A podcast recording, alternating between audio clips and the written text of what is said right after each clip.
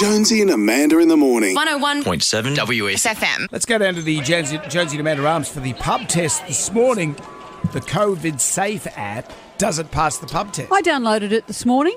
It was released yesterday. A million Australians overnight have downloaded the COVID Safe app.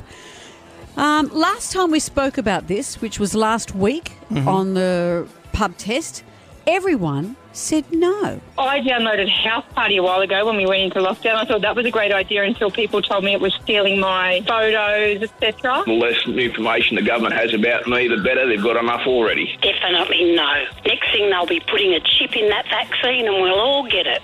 after we put on our tinfoil hats. But this is a way of using modern technology to combat a common thread. Uh, a co- common threat. that Well, we've ha- got. the way it works, um, if if and this is because people are infecting each other without knowing you. If you've got no symptoms, you don't know you're sick.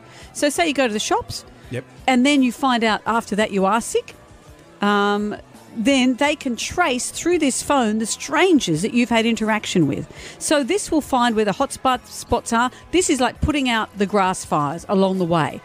The sooner we do this, the sooner life goes back to normal it's extraordinary because people will have uh, Facebook apps, Twitter apps, Find My iPhone apps, Google Maps, tr- fitness tracking apps, Sky Scanner, Fire Location app. You give over all your information every single time. But the government, as opposed to those, guarantees that unauthorised use of this data is a criminal offence. You don't get those guarantees with every other app you download. True. Pokemon, 500 million people Yep. Oh, around the world. It might- No, that's not right. Was that the figure I No, no, used? That's probably about right. That sounds good. 100 million that you downloaded Pokemon. What about those crazy Chinese Pokemon bicycles Go. you see all around the street? Well, that's right. Everyone gets your details. This is something that will help life get back to normal. Yet people are still suspicious of it. Have you changed your mind Have about you it since changed last the week? fact it's out now? The fact that you've been that they have said unauthorized use of it is Mm. criminal offence.